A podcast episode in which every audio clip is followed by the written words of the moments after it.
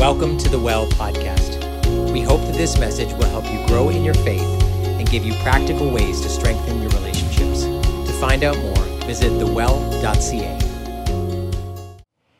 Hey church, welcome to the first Sunday of Advent. It is the Advent season. The season where we prepare for and anticipate the arrival of Christ at Christmas. Now, even if you didn't grow up in the church, or you didn't grow up in a church that actually, observed the Advent season, if this is kind of new to you, we all know and are familiar with the idea of anticipating Christmas. Like, here's the thing, on November 1st, you got to walk through the store and buy discount Halloween candy and Advent calendars.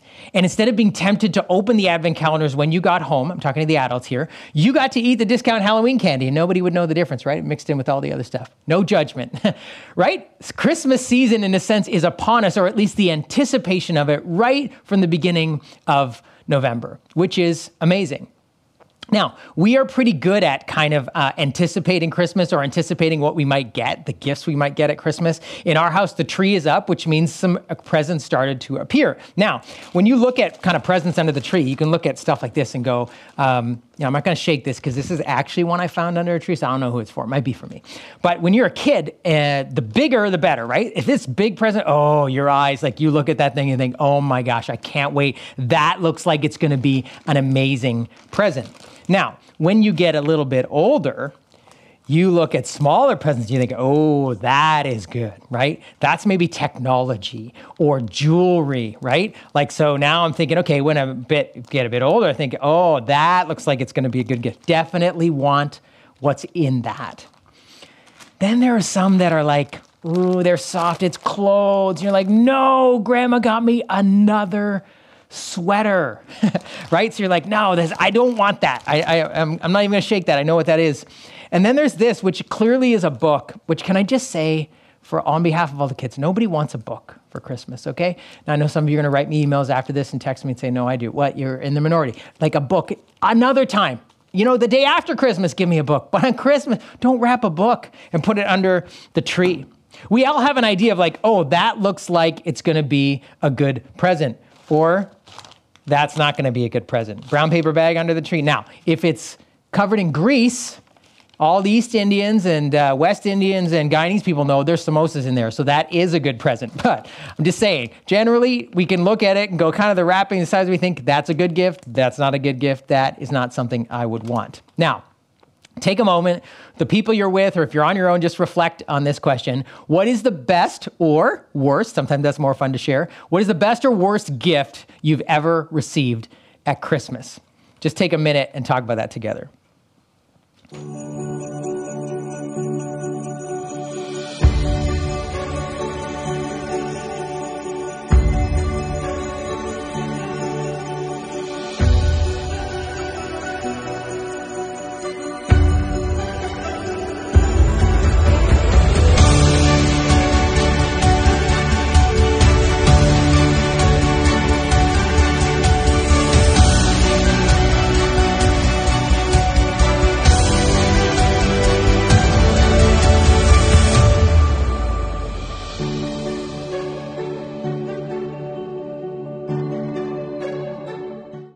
Okay, now hopefully you're not sharing that with the person who gave you the worst gift ever, but you can sort that out. Sorry if I've caused some family problems after church. Now, here's the thing.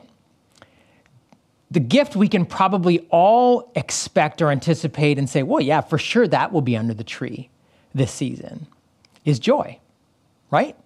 I mean, joy is probably the word that is most synonymous or connected to the Christmas season, the thing we anticipate getting the most. Now, however you define that, whether that's happiness or delight or enjoyment, peace, whatever, a combination probably of all those things, kind of a deep sense of, yes, this is what I wanted, this feels good, all the feels. However you would define that, that is something that we would all say, yeah, we want that, and we can expect that, can't we, at Christmas?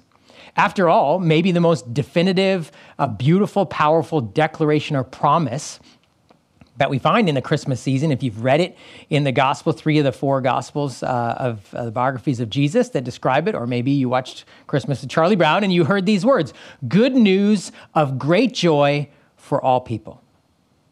Good news. Good news that will bring what? Joy, great joy for everyone. That was the promise, the declaration of Christmas. Joy to the world is the songs we sing at this time of year. And yet, if you read actually these biographies, these stories, these accounts of the first Advent, the first season that anticipated Christmas, the first Christmas, the people themselves and the circumstances they were in were surrounded by things that did not look like what they had asked for Christmas. They did not look like joy was wrapped up in what they were receiving, in what they were finding out, in what they were dealing with and living through. It didn't at all look to them like joy, and yet this pronouncement over the whole Christmas season, good news, great joy for all people, is what was given. And so we're going to take the next 4 weeks because even though our lives 2,000 years later are very different circumstantially, we still find ourselves in a place where we need joy. And maybe we can say, man, more than ever, more than ever. Perhaps you've found out things or received things that you say, I didn't ask for that this season. Certainly the pandemic is one of those things we'd say, no, I didn't ask for that for last Christmas, and I was really hoping it wouldn't be around by this Christmas.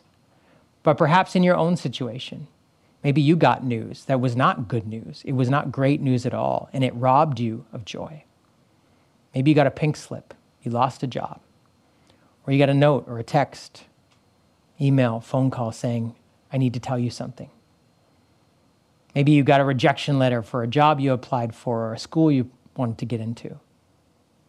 Maybe something has happened that you say, I didn't want this. I didn't ask for this. It's not on my Christmas list. And not only has it not brought me joy, it's robbed me of joy. And so we find ourselves, in a sense, in a situation where we are desperate for this good news of great joy.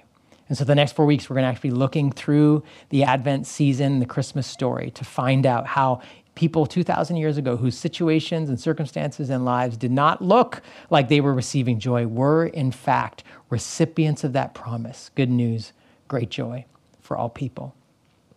And we begin today with a story of someone who was plunged into a set of circumstances overnight that suddenly seemed to threaten their joy, and they didn't know what to do about it. I want you to listen to this account of how they found out this news and what this news was. This is how the birth of Jesus the Messiah came about. His mother Mary was pledged to be married to Joseph, but before they came together, she was found to be pregnant through the Holy Spirit. Because Joseph, her husband, was faithful to the law and yet did not want to expose her to public disgrace, he had in mind to divorce her quietly. This is definitely a story of, I didn't want this for Christmas. I did not ask for this.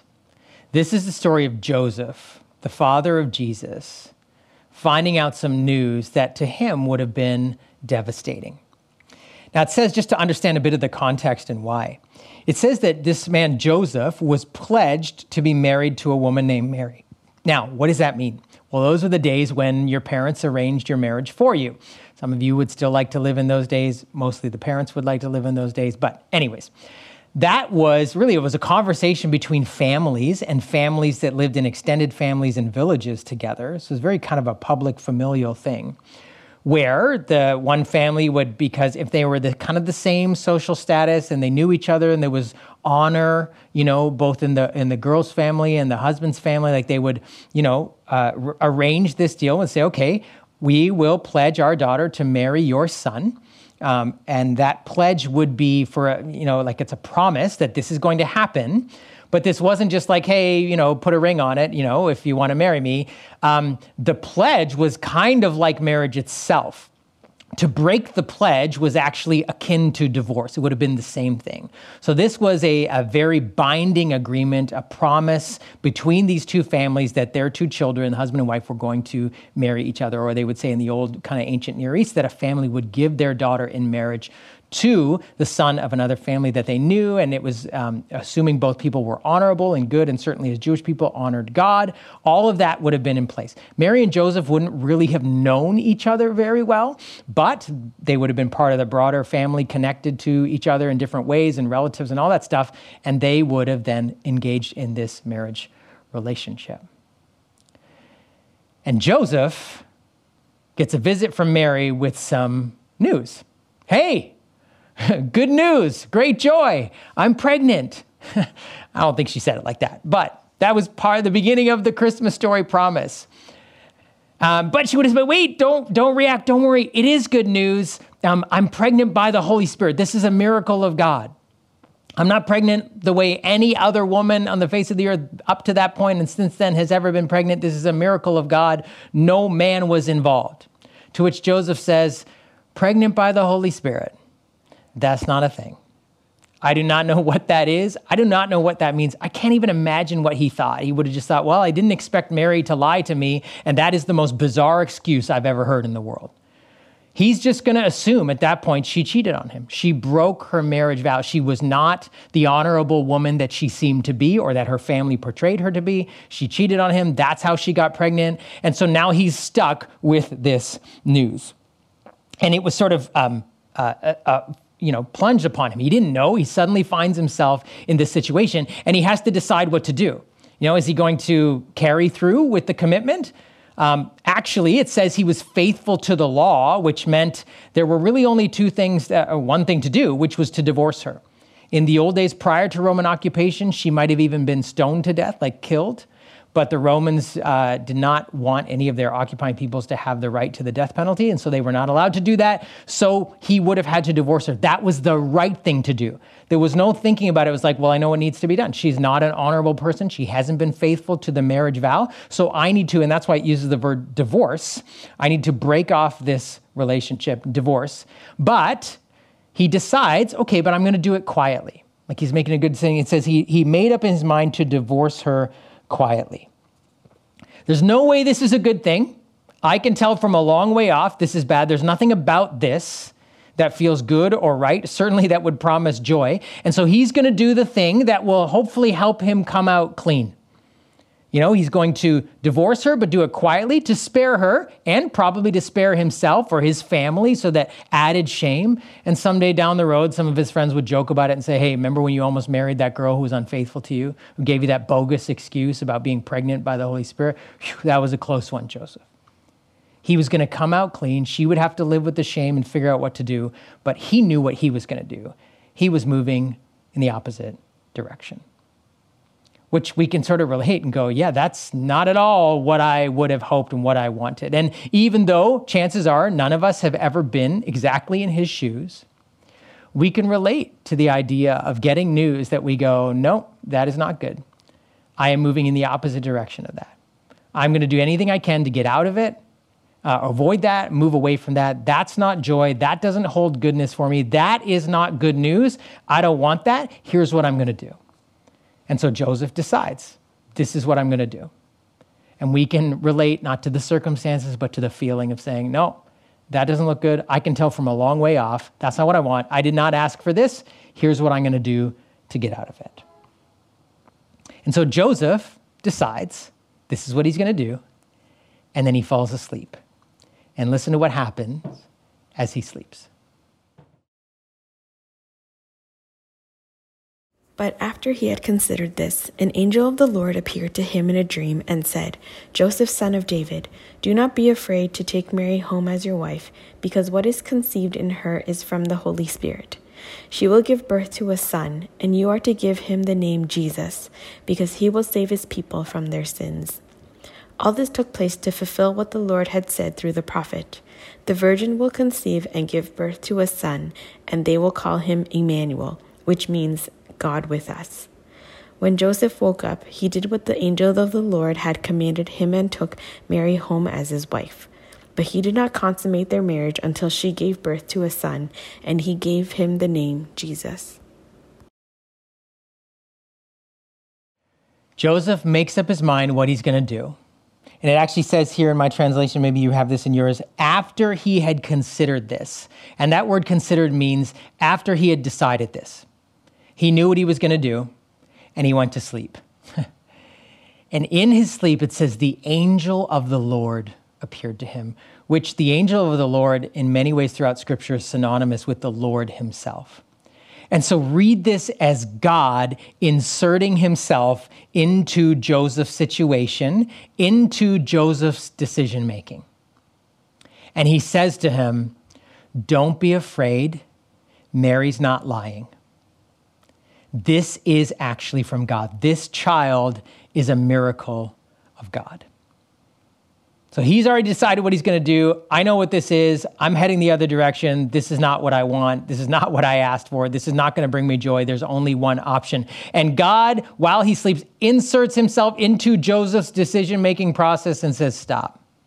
I want you to reconsider. Don't be afraid. This is something I am doing. I am in this. God is at work in this." And because of that, he tells him to do two things. Marry Mary and name the child. Marry Mary and name the child. He says, don't be afraid to take Mary home as your wife. Do not divorce her. Do not send her away. Do not break off this engagement. Take her home as your wife. In other words, follow through in your commitment, and she will become a part of your family, a part of your household. She will, in a sense, take on your last name, your household name. She now belongs to you. And he says, name the child. Now, before we get to the names of the child, the idea of Joseph naming the child, this wasn't just like, hey, you don't get to decide his name, here's what his name is. Joseph naming the child would be an act that said, this child is mine. This child belongs to me. Him taking Mary home and naming the child were, in a sense, two steps of the same step of action and ownership, and saying the exact opposite of what he wanted to do. He wanted to move away from this thing. He wanted to get out. He was like, no, I don't want any part of this. And God says, no, I want you to actually move towards it. I want you actually to double down on your commitment. Bring Mary home as your wife and name the child as your own. This is your son now. That's why he had to name him. That was the significance of it in the ancient Near East. Joseph wants to move the other way, and God says, no, I'm in this. I want you to move towards it. It was the opposite of what Joseph wanted to do, and yet Joseph decides to obey. Joseph decides, right? God inserts himself into Joseph's decision. Joseph had already decided what he was going to do. God says, no, I want you to rethink this. Here's what I'd like you to do. And so Joseph changes his decisions in order to obey God, which would have been incredibly difficult and risky. It would have been difficult in his own mind just to get over the reality of what he was dealing with and saying, okay, I have no proof that this is true. I had this dream. Maybe I just ate a burrito too late last night, and now I'm supposed to take... Okay, this was difficult even in his mind to comprehend that God was actually doing this, that someone could be pregnant without another human being being involved. How could this happen? But he was actually signing himself up for a life that would be difficult, because he knew now forever that this pregnancy, it would become pretty public soon, at least public to a small group of people, that Mary was pregnant. And some people would know it wasn't his child. And he would actually have to deal with the shame and the stigma around this, as would Mary. But as the man, in many ways, the shame would have fallen on you, or how could you marry this person, or how could you do this? And we know actually that the rumors did not go away, or the idea that this was not his son. In fact, if you read later on in the biographies of Jesus, at one point, some of the religious leaders were trying to discredit Jesus. And you know what they said at one point in an argument with him? Well, at least we know who our father is. Whoa, right? That was a comment to this very situation, saying that idea had existed all the way from the beginning of Jesus' birth, that he didn't really know who his father was, that Joseph wasn't his actual father, his real father. That stigma lived with Jesus all the way through into his 30s, and therefore it would have with his household and his neighborhood, the whispers, everything. So for Joseph to do this, right, he wanted to get out and get clean from this and get away from this. When he decided to obey, he was moving towards something more difficult, more risky, more complex. But he trusted God enough to obey. God inserts himself into his decisions. He says, yeah, I know you've decided this, but I want you to decide this. And here's what I want you to do. And Joseph trusts God enough to obey. And it invites him into an experience of joy that he could have never seen coming. Right? Like there's no way he saw the joy that was, oh, this is going to be a great decision for me. No, all he saw is, okay, I'm going to obey you, God, but this is going to make things more difficult, more risky, more complex for me. It's not like he saw joy coming, but it was a kind of joy on the other side of that step of obedience that he could have never imagined. And he couldn't see it, but Matthew, who's writing this biography, he gives a little clue as to what that joy would be. You see, when the angel comes to Joseph and says, you're going to name the son, he says, name him Jesus. And that word means God saves, or he who saves, because he's going to save his people from his sins. That's what you're going to name him. Name him Jesus. But Matthew writes in his editorial comment, yeah, but they will name him Emmanuel, which means God with us. This is what Joseph was going to name him, God with us. And that, my friends, opened the door wide for Joseph to experience a kind of joy he could have never imagined. This was the gift that Joseph had no idea he was receiving. Something that looked like it was nothing he would want, nothing he would choose, that would only hold complexity, risk, difficulty, shame for him to obey. And he obeys, and it opens the door for him to actually receive a gift of joy he could have never imagined. And that gift was the name that was given to Jesus, Emmanuel, God with us. Now that name Emmanuel, if you look in the Old Testament, the Israelite people would have known that name of God, God with us, but more in the sense of like, okay, God is generally with us in kind of a spiritual, mystical sense. Sometimes maybe they would have seen a glimpse of a cloud or like a pillar of fire, and that was God with us, but that was all they knew. Joseph literally got to experience God with us. He held him in his arms. He sat with him at his dinner table. God with us worked alongside him in his carpenter shop.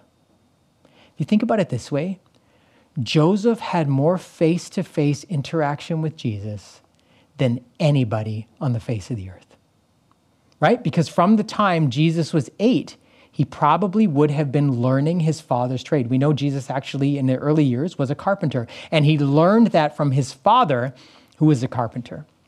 And Jesus was a carpenter, really practicing that from the age of 8 all the way up to 30. And we don't know at what point in his life, how old Jesus was when Joseph died.